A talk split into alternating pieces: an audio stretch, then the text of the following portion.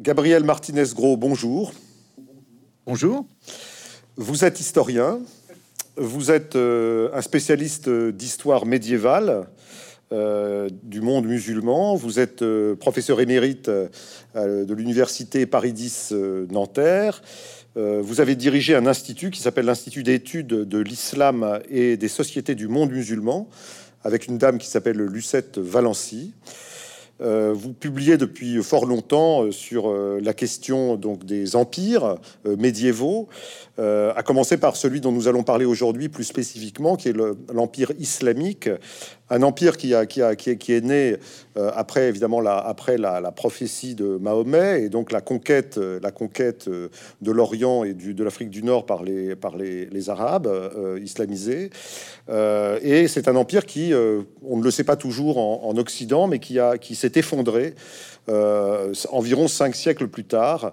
Donc pour les Occidentaux, évidemment, cet effondrement serait lié à la, à la, au long épisode des croisades en fait, euh, ce n'est qu'une partie de la vérité, euh, puisque euh, tout le sujet de votre livre, consacré à cet empire islamique et à son effondrement, c'est de, proposer une nouvelle lecture des croisades en montrant que ces croisades ne sont qu'un épisode de ce qui arrive à cet empire, à cet empire islamique à l'époque, puisqu'il va être pris en étau, pris en tenaille entre d'une part une, invasion euh, occidentale, celle que nous connaissons un peu, celle des, Francs, des croisés, et puis de l'autre côté, euh, par l'autre bout de la mâchoire extrêmement redoutable, qui est la mâchoire mongole et la mâchoire turque, qui va donc prendre d'assaut cet empire islamique d'une façon très, très dure, très cruelle, dont nous n'avons pas souvent idée en Occident. Voilà. Alors je, rappelle que vous, ce n'est pas la première fois que vous parlez de, cette, de, cette, de ce sujet. Vous avez consacré il y a deux ans un livre à l'Empire islamique, et donc aujourd'hui le livre, c'est ce livre qui s'appelle De l'autre côté des croisades, euh, l'islam entre croisés et mongols, est une forme de suite, je pense, de, donc de, de, cette, cet ouvrage pour montrer euh, comme dans quelles circonstances euh, cet empire islamique a connu une forme d'effondrement, et puis sans doute ensuite une forme de, renaissance, enfin en tout cas, mais sous une autre forme. Voilà, est-ce bien résumé le, sujet de votre livre, Gabriel Martinez-Gros? Hmm. Parfaitement, parfaitement. C'est tout à fait ça. L'idée, c'est que les croisades ne sont qu'un épisode d'un drame plus vaste, euh, dont une large part euh, de, l'intrigue s'écrit euh, en Orient, c'est-à-dire à l'est de l'Euphrate, en Irak, en Iran, en Asie, dans l'Asie centrale d'aujourd'hui, en Inde même. Euh, et ce drame s'écrit aussi d'ailleurs euh, au Maghreb, où euh, les Berbères s'emparent du pouvoir au détriment des Arabes à partir du XIe siècle. Ils prennent une sorte de revanche historique sur la conquête arabe du Maghreb. Et ces trois événements qui sont concomitants, ou à peu près concomitants à 50 ans près, entre l'an 1050 et l'an 1100, démontrent par leur concomitance que leur seul point commun, c'est l'empire islamique, c'est-à-dire c'est leur proie, c'est leur victime. C'est la faiblesse de la victime qui détermine, euh, comme toujours dans la théorie d'Ibn Khaldoun d'ailleurs, euh, la, la victoire euh, de ceux qui l'assaillent. Vous, avez, vous venez de citer l'historien Ibn Khaldoun, qui est un historien que vous, que vous aimez beaucoup. D'ailleurs, vous lui avez consacré un ouvrage en 2007, je crois. Donc, grand historien, euh, grand historien arabo-musulman, euh, qui, euh, qui a porté sur cette, sur cette histoire de l'Empire islamique un regard extrêmement acéré, dont vous vous servez énormément, puisque vous le citez, vous le citez très souvent. je n'ai pas, dans la présentation que j'ai faite de, trop, trop, rapide de votre travail, je n'ai pas cité de, votre, votre connaissance intime de la de l'Andalousie, puisque vous avez consacré une donc, euh, donc un livre à, la ville de Grenade, ville emblématique euh, de, cette, de, ce qu'on appelle Al-Andalus, c'est-à-dire l'Andalousie musulmane. et alors, donc, ce n'est pas seulement une tenaille à deux branches, qui est celle qui, qui enserre l'État islamique. Vous venez de citer aussi la tenaille berbère. Au fond, cet empire islamique, il est pris, de, il est pris d'assaut à la fois par le, par le Sahara, par le sud, par les berbères, à la mhm. fois par, à la fois par, par l'ouest et la Méditerranée par les Francs, et puis, et puis de l'autre côté par, et de l'autre côté par une une invasion, une invasion turco-mongole, dont vous allez évidemment nous donner des, détails, sur laquelle vous allez nous donner des détails, parce qu'elle est particulièrement intéressante et particulièrement dure et particulièrement impressionnante. on va peut-être commencer, peut-être pour peut-être commencer par celle que nous connaissons un peu le mieux, qui est, la, qui est, la, croisade franque. D'abord, je dirais, on dit pas la croisade, on dit les croisades, puisqu'elles se sont étalées sur sur sur au moins deux siècles. mais peut-être l'histoire commence assez tôt, puisqu'elle commence, elle commence avec cette volonté de reconquérir euh, Jérusalem, qui avait été conquise par les, par les Arabes. Euh, et euh, la, la, reconquête de Jérusalem, bon, c'est 1099, donc quatre ans après, mmh. quatre ans après que le pape de l'époque, Urbain II, ait lancé un grand appel à la croisade depuis la ville de Clermont-Ferrand.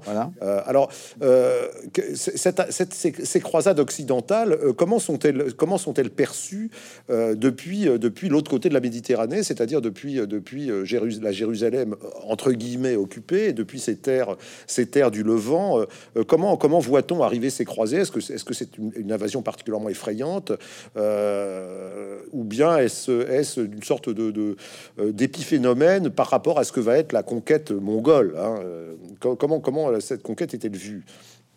Au total, c'est sans aucun doute un épiphénomène, mais c'est un phénomène qui est repéré dans toute son ampleur, c'est-à-dire dans son ampleur méditerranéenne assez tôt, c'est-à-dire qu'assez vite, bien avant euh, le grand Ibn Khaldoun au XIVe siècle, dès euh, le XIIe siècle, les auteurs arabes repèrent euh, le lien qu'il doit y avoir, qu'il y a indiscutablement entre la conquête de la Sicile entre 1060 et 1090, le début de la reconquête espagnole dans les années 1060-1080 et l'arrivée des croisés à proprement parler en Syrie-Palestine. Il y a quelque chose qui se passe dans l'ensemble de l'arc méditerranéen. Il y a quelque chose qui se passe du côté de ces peuples que les Arabes euh, du XIe siècle appellent les Francs, par souvenir de l'héritage que tous portent de l'Empire carolingien, évidemment, hein, et de Charlemagne. et, donc, il y a une poussée franque, ça, euh, on, en est, on en est certain. Euh, cela dit, pourquoi? Euh, ça, on ne comprend pas très bien, sinon que euh, l'explication qu'on en donne, mais très spontanément, c'est celle que qu'élaborera Ibn Khaldoun au XIVe siècle. Ce n'est pas eux qui sont forts, c'est nous qui sommes faibles. Par nous, j'entends euh, les Arabes. Hein, je, c'est nous qui sommes en train de nous affaiblir. Je, me souviens néanmoins de, mes études d'histoire, donc, donc la période, la période de, l'Occident, de, la chrétienté médiévale, de l'Occident chrétien, donc au tournant du millénaire, c'est une histoire d'une expansion quand même. C'est-à-dire, c'est l'histoire du. Tout à fait. C'est l'histoire. Et vous, et vous d'ailleurs, vous d'ailleurs, vous, vous insistez beaucoup sur le fait que les au fond, il y a une poussée démographique, il y a une poussée, une poussée vitale, une poussée économique, une poussée, une poussée conquérante. Euh, c'est-à-dire que ces francs, au fond, sont en train. Vous avez cité la, reconquête de la Sicile, vous avez cité la poussée espagnole, catholique espagnole, euh, dans, en Andalou, vers l'Andalousie, enfin au début. Euh, vous citez cette expansion maritime, donc à travers la Méditerranée. Il y a quand même une sorte de dynamisme intrinsèque de cette, de cet Occident euh, qui, est en train de se construire. Il y a euh, indiscutablement un dynamisme. On estime en gros que la population de l'Europe a presque triplé entre l'an 1000 et l'an 1300 à peu près, hein, jusqu'à ce que l'inflexion ne devienne défavorable avec avec la peste, avec la grande peste qui précède la peste, oui, la grande peste bien sûr. Euh, mais on peut se demander si ce, cette extraordinaire expansion économique, démographique, euh, culturelle aussi hein, euh, de l'Occident a joué en faveur des croisades ou finalement contre les croisades. C'est un peu paradoxal. Le thème de ma thèse alors, alors... un peu paradoxal, mais je pense que ça peut être soutenu. Je veux dire que c'est un peu ma, conclusion. Je pense que les croisades ont échoué, en tout cas en Syrie-Palestine, puisque elles ont réussi euh, radicalement et totalement en Sicile et en Espagne. Elles ont échoué en Syrie-Palestine, euh, en partie parce que l'Occident a réussi. je, je m'explique. En gros, euh, lorsque Saint-Louis est capturé, puisque à la suite de la défaite euh, franque, française, on pourrait presque dire dans ce cas-là, de la Mansour près du Caire en 1250, le roi Saint-Louis est capturé, il est pendant quelques mois détenu euh, au, Caire, et l'un de ses geôliers lui demande, mais toi qui es un grand roi, car visiblement tu es un grand roi, avoir l'armée que tu as été capable de mobiliser, la flotte, que tu as été capable d'amener si loin de, des, terres qui sont les tiennes sur nos côtes, avoir euh, la, richesse de ton armée. Tu es un grand roi. Qu'est-ce que tu viens faire ici? Et finalement, c'est la question que posent euh, les Occidentaux euh, à la fin du XIIIe siècle. Qu'est-ce que nous avons à, faire finalement de l'Orient? Maintenant que nous avons récupéré la maîtrise de la Méditerranée la maîtrise de ses circuits commerciaux, la maîtrise de la plupart de ces îles. Maintenant que nous avons récupéré la science grecque, euh, ou gréco-arabe, si vous voulez, qui est traduite en effet en Sicile et en Espagne euh, au XIIe et au XIIIe siècle, euh, finalement, l'Occident n'a plus rien à prendre ni à apprendre de, de l'Orient et de l'islam. Et, et c'est en grande partie, je pense, la raison pour laquelle les croisades s'interrompent. Euh, on, le voit déjà sous le règne de Saint-Louis. Mais pourtant, vous parlez de Saint-Louis. Saint-Louis avait, avait, un projet politico-religieux très important qui était de ramener en France les reliques de la Passion. Et d'ailleurs, d'ailleurs, il a, il, il, a, déployé une énergie phénoménale et de, très très gros, de très gros moyens financiers pour aller, pour ramener, pour négocier avec des, négociants, des négociants orientaux, pour ramener un morceau de la, de la couronne d'épines, un morceau de la vraie croix. Et d'ailleurs, on sait que la construction de la Sainte-Chapelle, par exemple, c'est vraiment une construction fastueuse pour abriter ces, ces, ces reliques. Et donc, d'où l'importance symbolique et, matérielle de la reconquête de, la Terre Sainte, qui était, qui était l'objectif premier des croisades. Alors, euh, quand vous dites euh, qu'avait-il à faire en Orient, il y avait ça. Mais la plupart de ces reliques sont prises à Constantinople. Hein, c'est-à-dire que euh, d'ores et déjà, c'est en terre chrétienne que se trouve l'essentiel des, pour cause bien sûr, l'essentiel des, reliques de, la passion du, Christ. Et en effet, par exemple, les, euh, la couronne d'épines euh, est rachetée à Constantinople. La, Sainte-Chapelle est édifiée pour cette couronne d'épines qui est, en effet rachetée à, Constantinople. Non, j'entends là aussi hein, la conquête de Constantinople en 1204 dont les auteurs pensaient qu'elle aiderait en instituant une escale supplémentaire sur la route euh, de la Terre Sainte, qu'elle aiderait euh, à euh, rendre les croisades plus victorieuses, plus facilement victorieuses. Cette conquête de Constantinople et des territoires grecs, d'une partie importante, disons, des territoires de, de la Grèce d'aujourd'hui, a plutôt euh, gêner les croisades qu'elle ne les a aidées, en ce sens qu'elle a détourné très largement euh, vers les terres grecques une large part des colons et des forces militaires, voire des, entreprises euh, commerciales italiennes, qui jusque-là se dirigeaient vers, vers la Terre Sainte. Et d'une manière générale, les deux mondes, hein, celui de l'Occident et celui de l'Orient, c'est un, un, peu ma, ma, conclusion. C'est comme ça que s'interrompt ma, ma, conclusion, se referment l'un sur l'autre. C'est ça la fin des croisades. Euh, dans le cas de, Saint-Louis, c'est particulièrement spectaculaire. Lorsqu'il meurt à Tunis, il a voulu cette croisade de Tunis, alors qu'il a déjà 56 euh, ans quand il l'entreprend, c'est donc un très grand âge. Il meurt euh, presque aussitôt en arrivant d'une maladie infectieuse.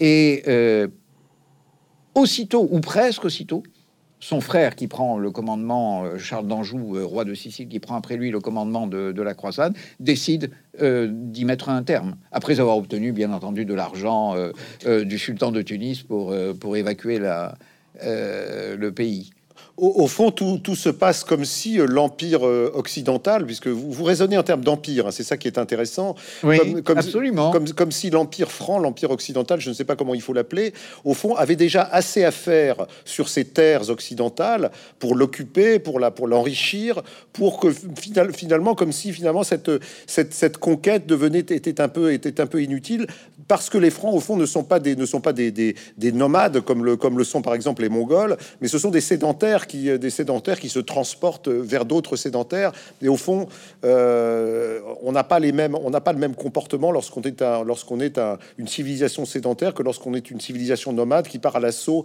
euh, d'un empire.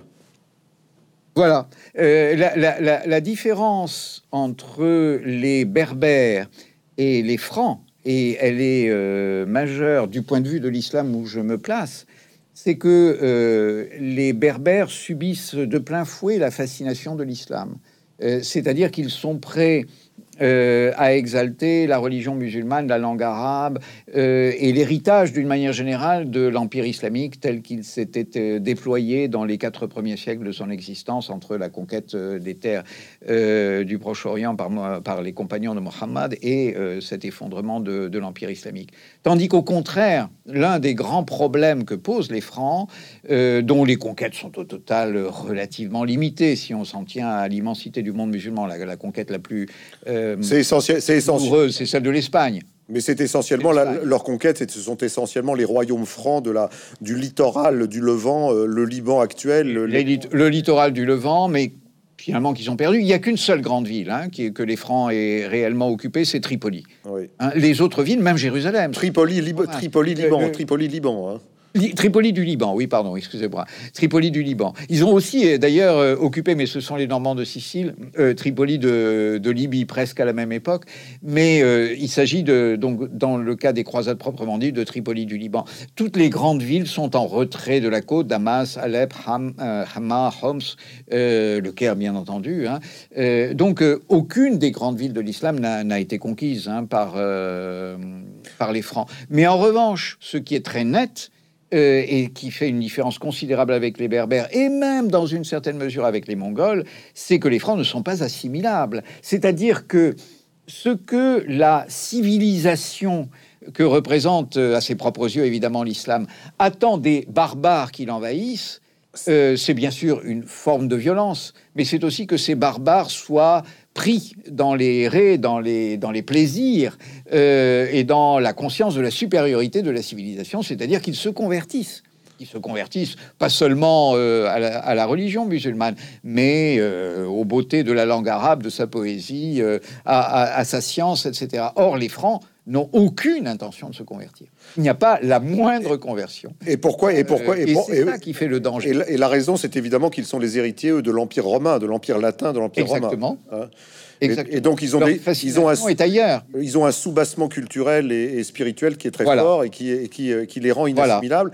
Alors, euh, en alors vous avez cité les, vous avez cité en revanche donc les Berbères almoravides qui vont conquérir, voilà. Euh, qui vont conquérir l'Espagne musulmane. Et puis vous avez vous citez aussi les Turcs qui eux aussi vont se s'islamiser parce que euh, les, Turcs qui viennent donc des steppes d'Asie centrale, eux vont être effectivement fascinés par par cette cette civilisation raffinée, par les jardins de les jardins, par les la poésie, par les par voilà par la douceur, etc. de, de, de la civilisation musulmane médiévale. Euh, alors que, alors qu'en revanche, les Mongols, eux, euh, ne vont pas du tout subir cette fascination. Alors comment, comment expliquer, par exemple, que les Turcs et les Berbères euh, aient subi cette fascination, par les Mongols? Les Francs, vous l'avez expliqué, mais pas les Mongols. Expliquez-nous un peu quelle est la, quelle est le, quelle est la raison là de cette, de cette différence. Ah, la, raison est très simple, c'est que les Mongols aussi ont une fascination ailleurs, et cette fascination ailleurs, c'est la Chine. Hein, tout simplement. Hein, c'est euh, la, distinction d'ailleurs entre les Turcs et les Mongols est là et seulement là. En réalité, surtout dans ces siècles médiévaux, euh, la différence entre les deux tient simplement à ce que les Turcs se convertissent à l'islam, tandis que les Mongols ne se convertissent pas. Euh, pourquoi ne se convertissent-ils pas Tout simplement parce que, et c'est euh, l'objet euh, et la cible des premières invasions mongoles, parce que leur, euh, fascination les porte vers la Chine. Hein. C'est Gengis Khan attaque d'abord la Chine. Pékin est la première des grandes capitales qui tombe entre les mains des Mongols en 1215 et qui est très très très profondément dévasté. Et en 1250-1260, les petits-fils de Gengis Khan euh, et ses successeurs, euh, Oulagou et Kubilai, installent euh, le centre de l'empire mongol à Pékin, reconstruite bien sûr depuis que Gengis Khan l'a détruite.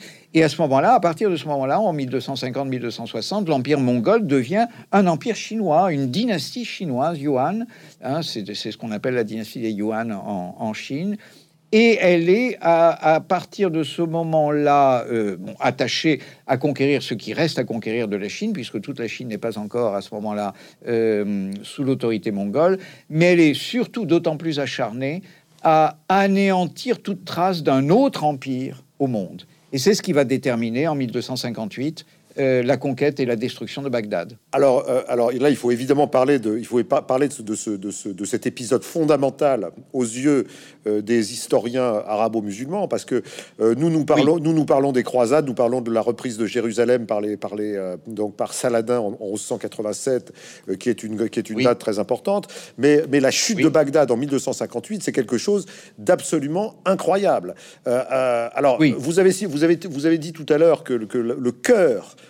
le cœur de l'empire islamique à l'époque, c'est la région de, de, l'Irak actuel, de l'Iran actuel, donc c'est-à-dire c'est-à-dire assez, loin de ce que nous nous, nous, pensons être le cœur aujourd'hui euh, de, du monde arabo-musulman, c'est-à-dire plutôt la Syrie, la Jordanie, l'Arabie saoudite, etc. Donc euh, voilà l'Égypte. Donc là, là, là c'est plutôt c'est plutôt le cœur. Il n'est pas là. Le cœur, il est à Bagdad. Bagdad, c'est la grande ville, c'est la, ville cosmopolite, la ville la ville la ville centrale de cet empire, une ville qui est l'héritière de la vieille Mésopotamie. Enfin, c'est quelque chose d'inouï.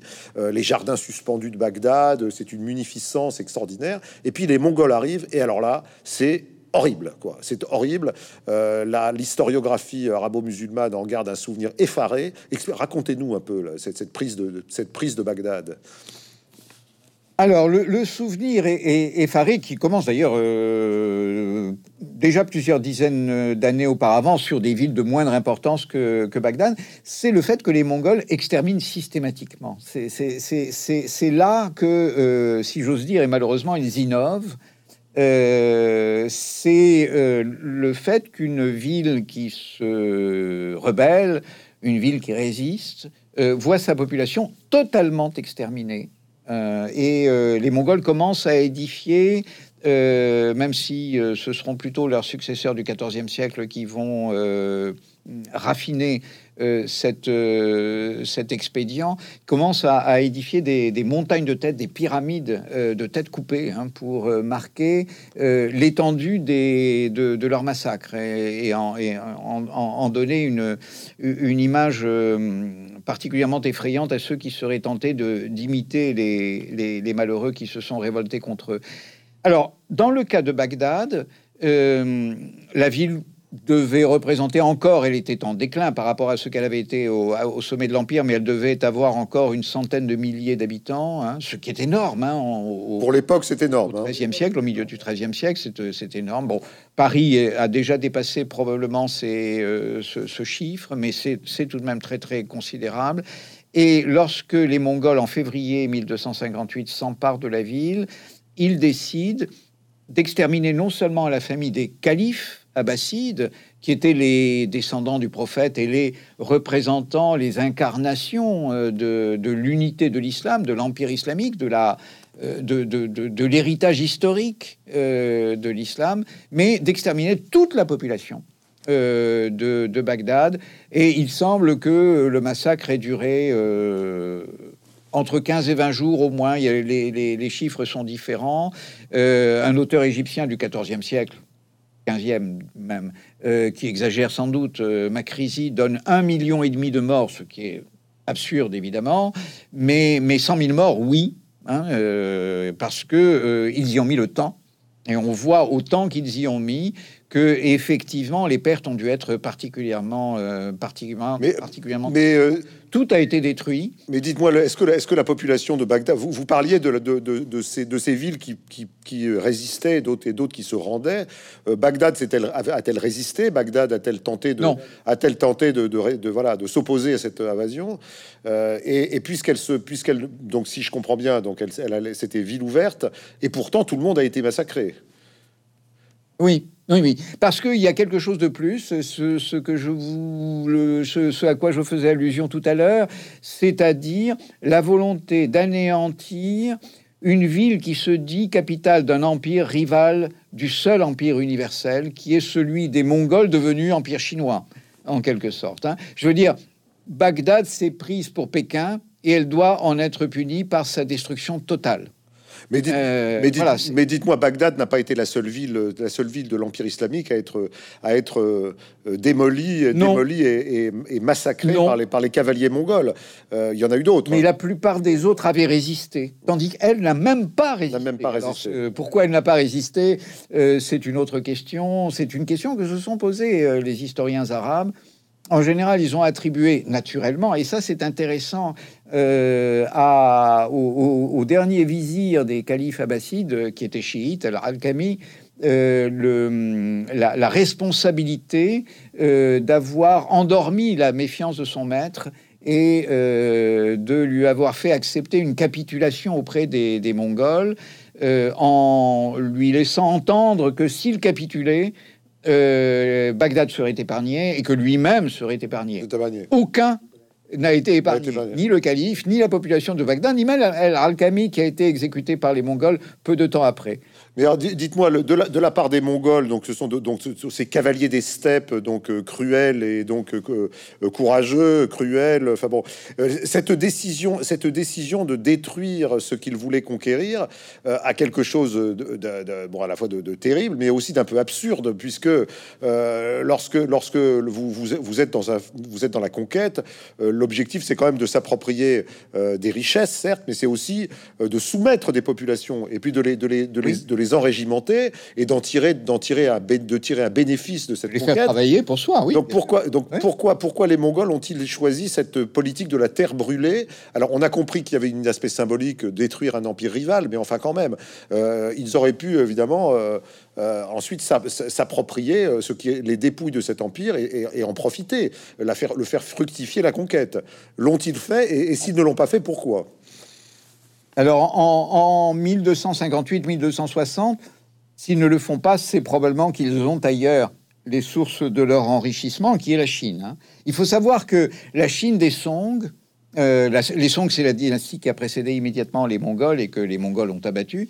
Euh, la Chine des Song, nord et sud, est la première entité probablement dans l'histoire du monde à dépasser les 100 millions d'habitants. À une époque où le chiffre de la population donne euh, l'idée de la prospérité. Euh, il y a autant d'hommes qu'on peut en nourrir, et par conséquent, le chiffre de la population est un bon exemple de ce qu'on appellerait aujourd'hui, et c'est le seul, euh, la, seule indication, malheureusement, le seul indicateur de ce qu'on appellerait aujourd'hui un produit national brut. Parce que malheureusement, on est bien incapable, de, le, bien sûr, de le calculer pour le XIIIe siècle. Mais voilà, hein, la Chine représente déjà, avec 100 millions d'habitants, un peu plus du quart de l'humanité. Hein. et, euh, l'époque des, Song, la, Chine des Song, est, une époque euh, éblouissante par ses productions aussi bien d'objets que euh, par l'organisation économique de l'Empire. C'est euh, c'est la Chine des Sons qui invente l'imprimerie, qui invente euh, en réalité, et non pas Gutenberg, euh, qui invente le chèque et, mille autres choses. Hein. Je veux dire, c'est la, poussée chinoise, la poussée démographique et économique chinoise est stimulée en particulier par la culture du riz repiqué, du riz irrigué hein, en Chine du Sud. C'est la première grande dynastie à s'établir en Chine du Sud. Euh, dans la capitale de Hangzhou. Mais alors donc on comprend que les donc voilà, donc hein, les Mongols, ils avaient euh, euh, cette dynastie-là au moment où ils détruisent Bagdad, c'est ailleurs encore une fois que se porte leur fascination et ailleurs que c'est d'ailleurs qu'ils tirent l'essentiel de leurs ressources. Mais dites-moi, dites-moi, Gabriel Martinez Gros, là, entre Bagdad et Pékin, il y a des milliers, et des milliers de kilomètres quand même. Euh, oui. bon, euh, alors les Mongols, je sais que les Mongols étaient, étaient, étaient, rapides euh, et, oui. voilà, étaient rapides, bon, étaient habitués aux grandes chevauchées, mais enfin quand même, comment ont-ils fait pour, pour, pour soumettre des populations aussi éloignées de leur, de leur, du cœur de leur empire Comment, comment sur un plan, sur un plan matériel, comment se sont-ils débrouillés? Combien étaient-ils? Combien étaient-ils? Et combien, comment étaient-ils précédés par une réputation tellement terrorisante que même avec quelques centaines de cavaliers, ils étaient capables de, ils étaient capables de voilà, de, prendre de prendre d'assaut des populations nombreuses. comment ont-ils fait? Alors, d'une manière générale, ça c'est le c'est le mécanisme de l'empire. Hein. Euh, s'il y a des invasions barbares, c'est d'abord parce qu'il y a des civilisés. C'est-à-dire, s'il y a des invasions barbares, c'est d'abord parce qu'il y a des États dont l'une des tâches majeures a été de désarmer euh, les populations qui vivent sous leur autorité pour lever sur elles l'impôt, et aussi euh, par ce moyen de l'impôt pour concentrer la richesse, euh, en général dans la capitale, pour, grâce à cette concentration de richesse, concentrer les compétences, les savoir-faire, pour faire naître de nouveaux métiers, pour obtenir des gains de productivité, comme nous dirions euh, aujourd'hui, qui rejaillissent euh, ensuite sur l'ensemble de la population, y compris sur cette part de la population qui est fondamentalement lésée par le paiement de l'impôt. Hein. C'est ça le mécanisme de l'Empire, et il exige que des populations très profondément désarmées. Oui, euh, et donc, c'est ce qui explique l'invasion barbare. L'invasion barbare euh, rassemble des masses humaines relativement peu nombreuses, mais redoutablement violentes d'une part et solidaires d'autre part, alors que les sédentaires, comme dit Ibn Khaldoun, que les, les populations qui vivent sous l'autorité d'un État, sont à la fois désarmées, désolidarisées, euh, et, donc elles sont assez euh, aisément conquises par les invasions barbares. Ça a été le cas des invasions germaniques. Hein. les Germains qui envahissent euh, la Gaule ou l'Europe occidentale au 5e siècle ne représentent pas plus de 2, entre 2 et 5 des populations qu'ils envahissent. Ça a été le cas des invasions arabes elles-mêmes. Hein. Les Arabes étaient très peu nombreux au regard des peuples qu'ils ont envahis. Et ça a été évidemment le cas des invasions mongoles, avec le fait que ces invasions mongoles ont probablement coagulé la quasi-totalité des tribus turco-mongoles de la steppe. Ça a été la plus grande aventure jamais euh, réalisée par un chef issu bah, de la steppe. Mais, le, le, paradoxe, parce qu'il y en a quand même un, c'est que vous, vous, vous, venez de nous expliquer que les Mongols étaient des impériaux aussi. Ils avaient, ils avaient conquis un empire.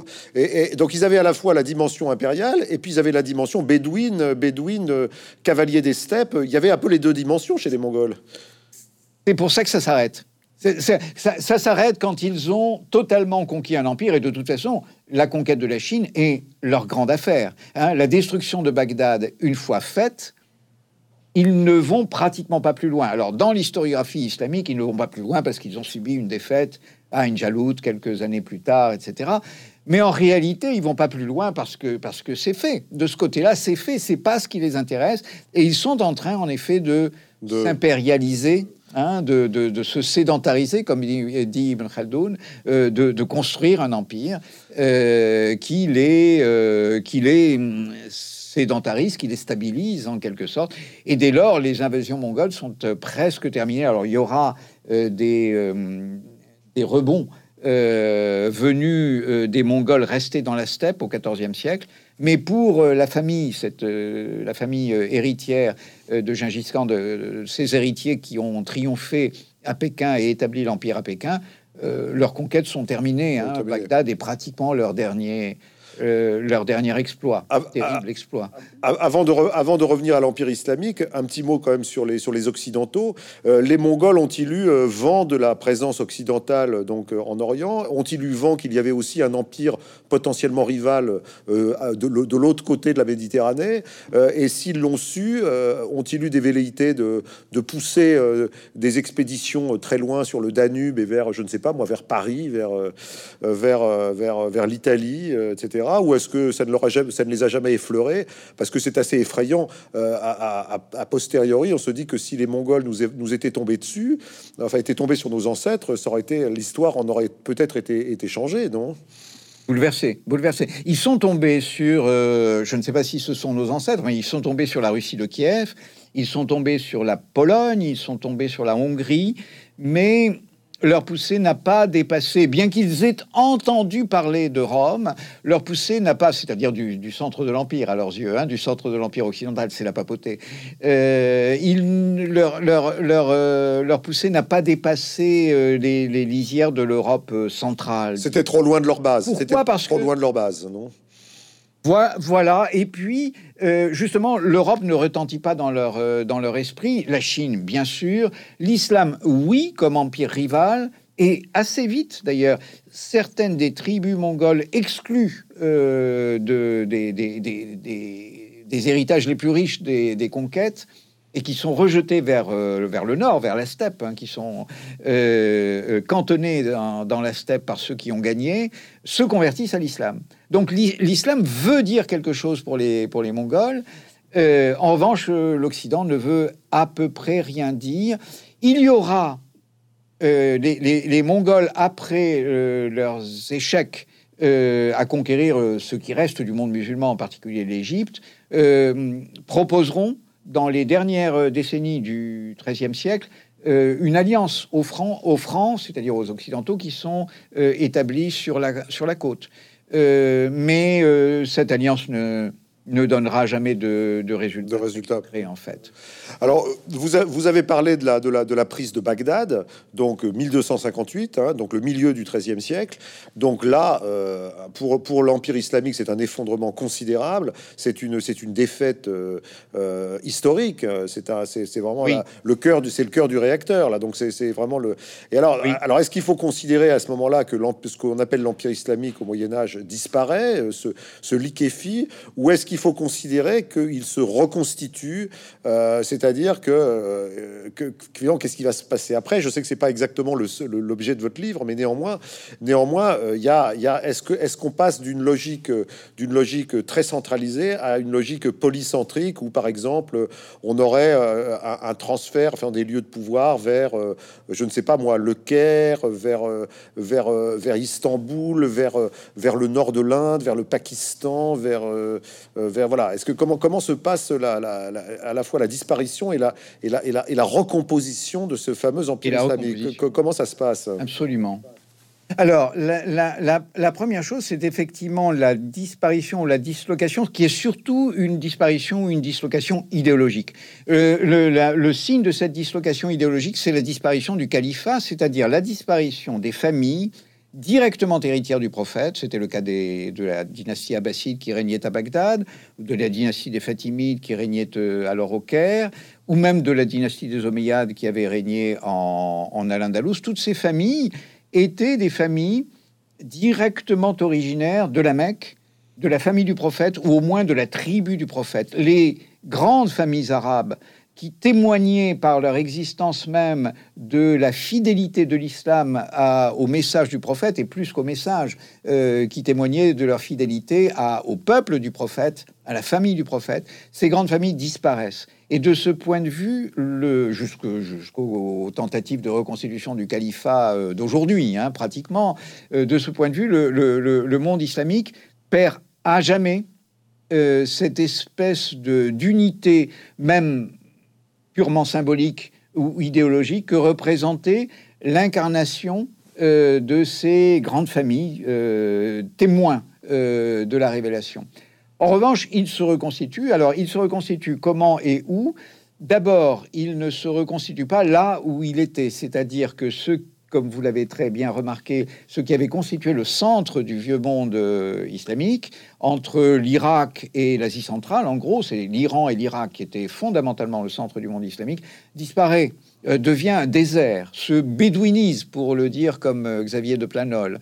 Et c'est de part et d'autre, en gros, hein, que le monde islamique se reconstitue. Alors pour le Moyen Âge, à l'ouest, au Caire, c'est le Caire qui prend la place de Bagdad. Hein, euh, et qui devient effectivement le, centre en particulier de, la culture de langue arabe. Et à l'est, l'Inde, qui devient au contraire le centre euh, de la culture de langue persane, puisque une des conséquences des invasions mongoles, c'est qu'elle confirme euh, la coupure du monde islamique en deux. D'autant plus que le centre est, évidé, en quelque sorte, il est, totalement désertifié. Donc les deux extrémités qui sont encore très vivantes sont euh, très éloignées l'une de l'autre, le Caire d'un côté, euh, Delhi de l'autre. Et donc à Delhi, euh, l'administration se fait en persan, au Caire, elle se fait en arabe. Plus tard, Istanbul prendra la place du Caire comme capitale de, de la partie occidentale, si j'ose dire, de l'islam.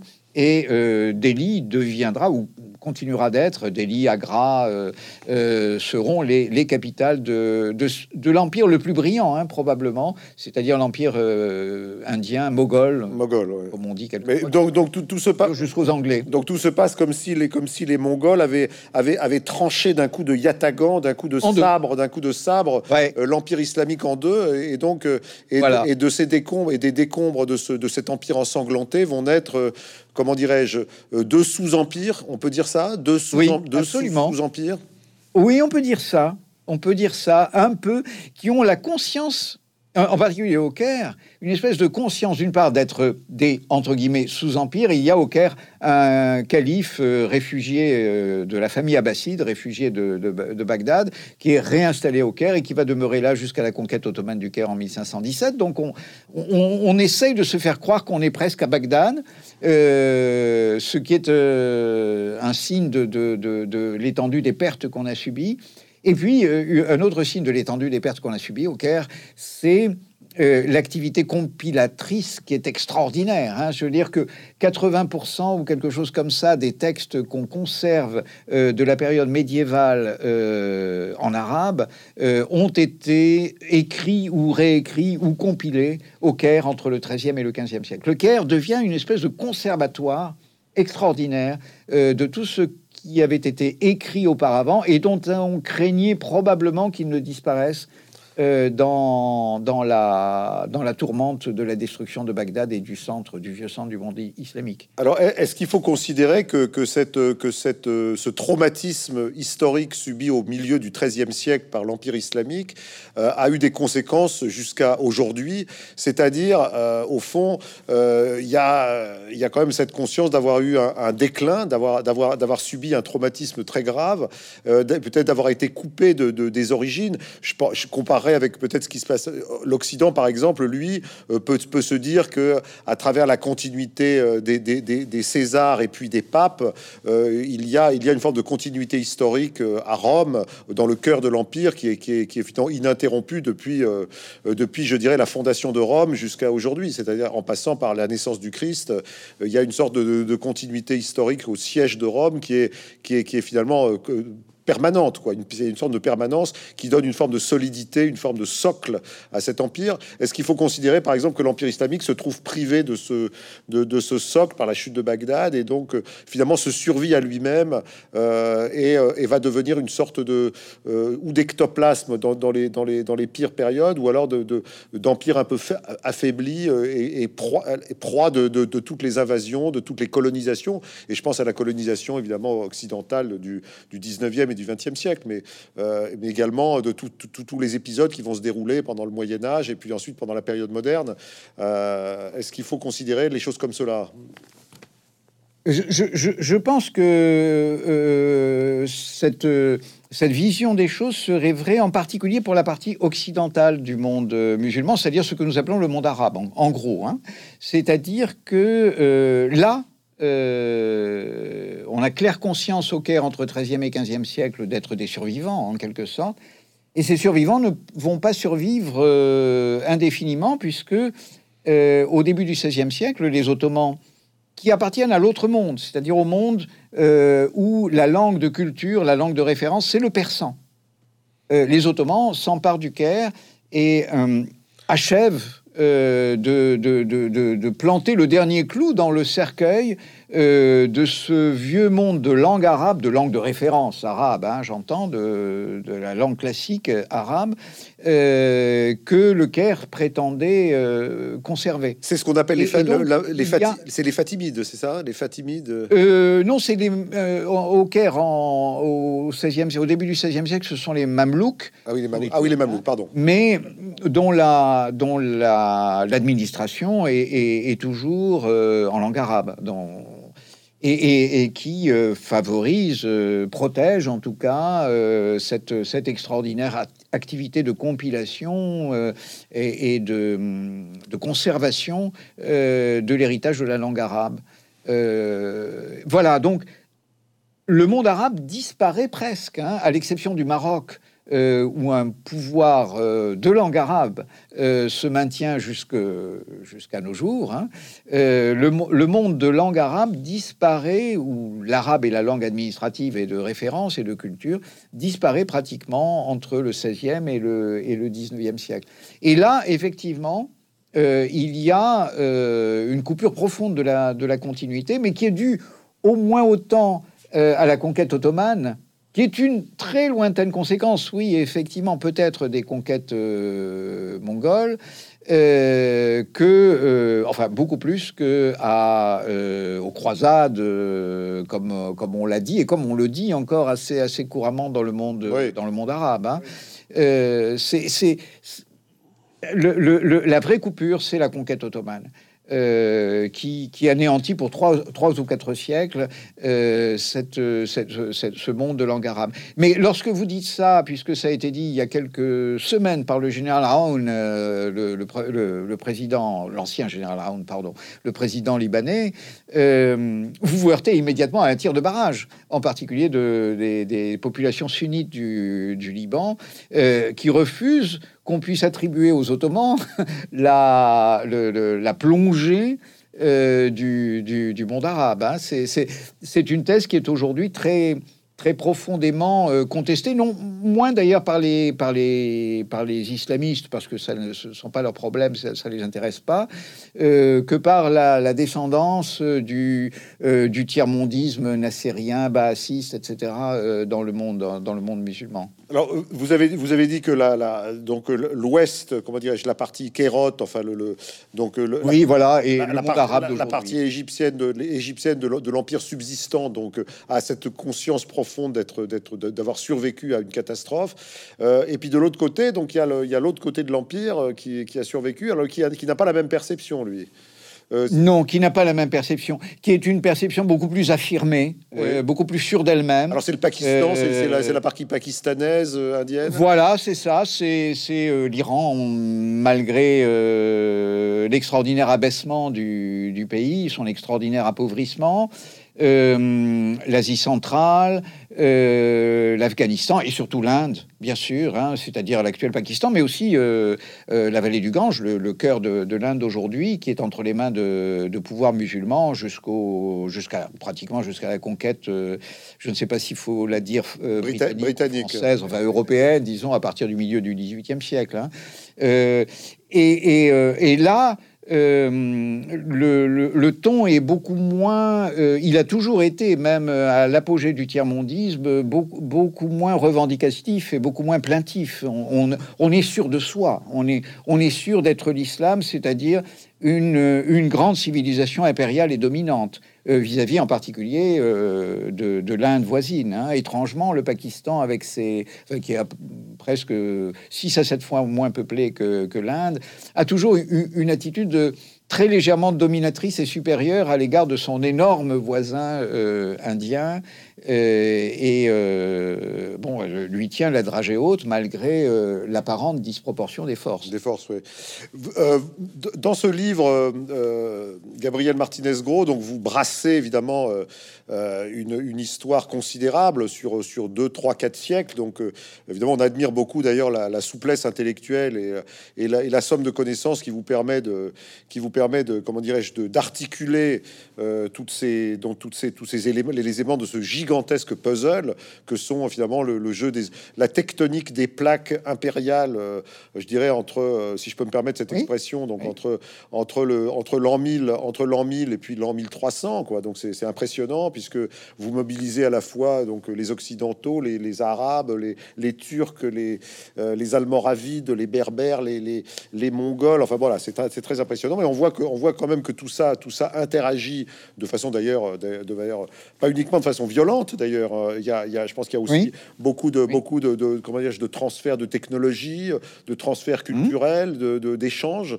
Euh, on a beaucoup parlé, au, on a beaucoup parlé au sujet des croisades, quoi, des échanges qui ont pu avoir lieu euh, par à travers ces, ces, conflits armés, hein, mais qui furent aussi des, rencontres humaines. est-ce que, est-ce que ces rencontres humaines, il y en a eu malgré la violence terrible des, invasions mongoles, est-ce qu'il y, a eu quand même des, échanges culturels qui ont pu s'opérer euh, euh, entre l'Empire islamique et puis l'Empire mongol euh, Ou est-ce que ça a été vraiment une, une, guerre sans merci? Alors, ce sont des, échanges qui s'intensifient évidemment lorsqu'une partie des Mongols, celle qui, qui n'a pas choisi la Chine, se convertit à l'islam. Et le peut-être le, meilleur exemple reste celui du fameux conquérant turco-mongol, puisque lui était né turc, mais il s'est réclamé de euh, l'aventure politique mongole, euh, Tamerlan, c'est-à-dire Timur le boiteux hein, en, turc. Qui va de nouveau ravager l'ensemble de la région du Proche-Orient dans les dernières décennies du XIVe siècle, donc à peu, près un, peu plus d'un siècle après la destruction de, Bagdad par les descendants de Gengis Khan, mais qui va en même temps euh, cette époque, euh, en même temps construire autour de sa capitale de Samarcande, en Asie centrale, euh, une civilisation d'un extraordinaire raffinement. On, a du mal à penser, et c'est en même temps terriblement chaldounien, hein, on a du mal à penser que ce soit le même homme euh, qui est euh, commis tant de massacres épouvantables, un journal américain euh, que je ne citerai pas, chiffré à 17 millions, c'est absurde, 17 hein, millions le nombre des victimes des, invasions de, Tamerlan, mais pourquoi pas Simplement, on n'a aucun chiffre, hein, tout simplement. Mais on sait qu'il a lui-même de nouveau exterminé la population de Bagdad, celle d'Ispahan et celle d'un bon nombre d'autres villes d'Iran. Et D'autre part, euh, l'extraordinaire raffinement de la civilisation, en particulier de la peinture. C'est sous Tamerlan et surtout sous ses successeurs que naît euh, cette peinture euh, islamique en, Asie centrale, qui va ensuite s'étendre aussi bien dans l'Inde moghole que dans l'Empire ottoman, que dans la, dans la Perse séfévide. Hein. C'est et aussi l'architecture. Hein, le, le Gour Emir, le, tombeau de, Tamerlan est une des merveilles. D'une manière générale, Samarcande, sa capitale, est une des merveilles du monde islamique. Hein. Alors, euh, euh, Gabriel Martinez-Gros, nous nous approchons de la, de la fin de cet entretien. Euh, je voudrais peut-être vous poser une, dernière question plus théorique, qui est celle de l'historien que vous êtes. C'est-à-dire que vous, vous envisagez d'une façon, d'une façon différente, peut-être peut-être pas totalement nouvelle, mais en tout cas différente, l'histoire, en ce qui nous concerne, disons l'histoire des croisades. je me rappelle d'ailleurs avoir reçu il n'y a pas très longtemps ici Amin Marlouf, qui, qui, avait, qui avait écrit en son temps, il n'est pas historien à proprement parler, mais enfin, il avait consacré il y a, de ça une vingtaine d'années un livre euh, qui s'appelait les, les croisades vues par les Arabes. Donc, euh, ça, à l'époque, ça avait quand même mhm. été un, moment intéressant parce que c'était une façon quand même de euh, d'offrir d'offrir au lecteur occidental une autre vision des choses, une vision plus kaléidoscopique de, l'aventure des croisades, en, faisant part du point de vue évidemment du point de vue des historiens et des, et des acteurs des acteurs de, de du Levant Hein, de l'époque. Euh, est-ce que vous avez dans ce livre, euh, de l'autre côté des croisades, une volonté de, de défendre une, forme euh, d'histoire décentrée, d'histoire partagée, je ne sais pas comment il faut dire, d'histoire, de nouvelle histoire qui qui ferait, qui, qui, qui ferait place à la une pluralité des approches, pluralité des regards, et, qui montre, qui permettrait de, au fond d'élargir un peu le spectre, le spectre. On, sent bien que dans, ce livre, par exemple, vous relativisez un peu l'importance des croisades. Vous la, forcément par rapport à, d'autres à d'autres événements euh, qui se passent de l'autre côté du monde. Euh, ça, ne remet pas en cause l'importance des croisades, mais, mais ça peut-être ça relativise quand même leur ampleur. Euh, voilà. Est-ce que vous avez dans ce livre une volonté de de, faire une œuvre, de, une œuvre théorique de, défense d'une nouvelle histoire? Une nouvelle histoire, je, ne sais pas, mais en tout cas, un décentrement, oui, bien sûr. Il suffit euh, simplement de, lire avec attention les historiens arabes, mais ils l'ont rarement été, dans la mesure où ils ont toujours euh, servi d'aliment à une histoire dont le centre devait rester euh, inévitablement l'Occident. Hein. C'est dès le 19e siècle, dès qu'on a, commencé à traduire ces historiens des, des croisades, et aussi à les distinguer euh, ce à quoi je m'attache euh, en particulier, exactement comme le font les historiens de, l'Occident pour l'Occident, c'est à montrer que l'islam n'est pas un bloc, hein, évidemment. Hein. C'est-à-dire que j'ai fait exprès de choisir, ça va de soi, de choisir deux grands historiens d'une époque assez différente, l'un de, la tourmente, de l'époque de la tourmente, hein, du, du 12e, 13e siècle, euh, Ibn al-Asir, et l'autre de l'époque où l'Empire se reconstitue péniblement sur une base rabougrie en Égypte, euh, au Caire, puisqu'il termine au Caire, en l'occurrence euh, le grand Ibn Khaldoun. Et je raconte en fait deux fois l'histoire. L'une une fois vue par Ibn al-Asir et une autre fois vue par Ibn Khaldoun. Je commence, à, vrai dire, par le plus récent, parce que c'est celui qui a la vision La plus simple parce que il a passé les événements, parce que l'ordre est revenu dans le monde euh, et, que par, et, et, que le récit historique a besoin de cet ordre. Hein, nous ne comprendrions rien si euh, nous nous en tenions à ce qui est peut-être le plus intéressant par ailleurs, c'est-à-dire euh, le règne de, l'absolue conjoncture, de, euh, du hasard, euh, des personnalités, etc. Il faut une toile de fond qui plante solidement les piliers de l'histoire pour que la pièce puisse être jouée devant ce décor. Et cette toile de fond, c'est Ibn Khaldoun. la pièce qui se joue devant ce décor, c'est Ibn al-Asir. Et là, il y a deux historiens qui, qui racontent les les mêmes événements en apparence, mais de façon euh, extrêmement différente. Et c'est ce que j'ai essayé de montrer, oui. Comme, comme tout historien, évidemment, vous êtes, vous êtes euh, dépendant de vos sources. Hein, euh, les sources, c'est essentiel.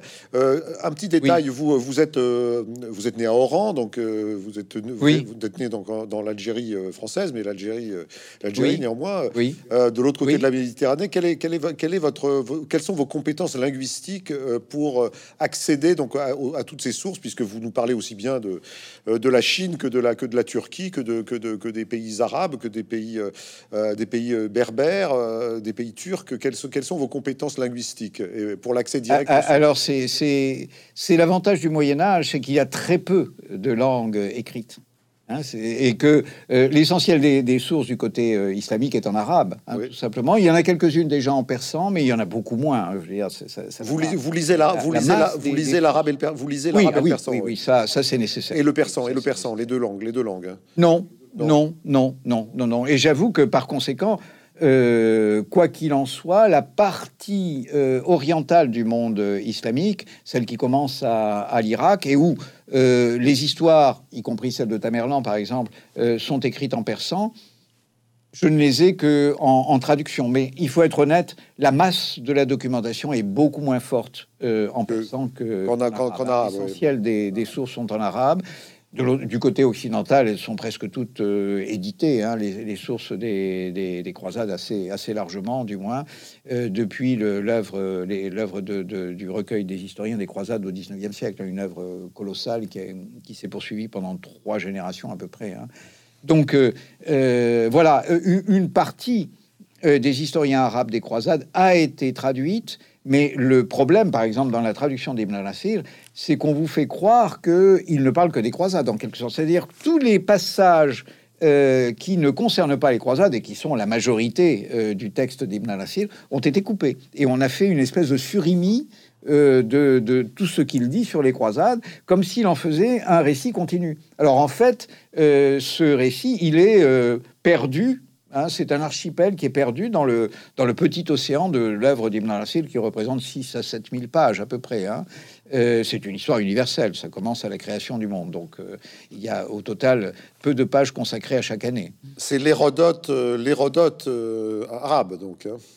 C'est un peu ça, dont, dont euh, Ibn Khaldoun serait le polybe ou le, Thucydide. Voilà, ou le, eh oui, Thucydide, oui, oui. très bien. Oui, c'est ça, c'est ça. C'est la lumière qui vient au crépuscule, comme dit, comme, comme dit Hegel, voilà. La chouette de Minerve, voilà. Hein, comme disait Hegel, voilà. Eh bien, écoutez, euh, euh, Gabriel Martinez-Gros, donc je rappelle le titre de votre livre, De l'autre côté des croisades, donc l'islam entre croisés et mongol aux éditions Passé Composé. Voilà, livre que je évidemment peux recommander à tous les, à tous les, à tous les amoureux de l'histoire. Et puis donc pour une vision euh, assez profondément renouvelée euh, et à large spectre euh, de, ce Moyen Âge, voilà, qui, que, nous connaissons beaucoup sous l'angle des croisades, mais qui, mais qui en fait embrasse une réalité beaucoup plus vaste, avec pour centre en ce qui vous concerne l'Empire islamique, voilà, et la, le monde, le monde arabo-musulman, voilà, arabo-persano-turco-musulman, puisqu'il faudrait voilà employer Une, une, expression beaucoup plus large. voilà, en tout cas, merci beaucoup d'avoir accepté de, cet entretien. Merci à vous. Et, et donc, bon vent à votre, à votre livre. Merci beaucoup de, de cette rencontre.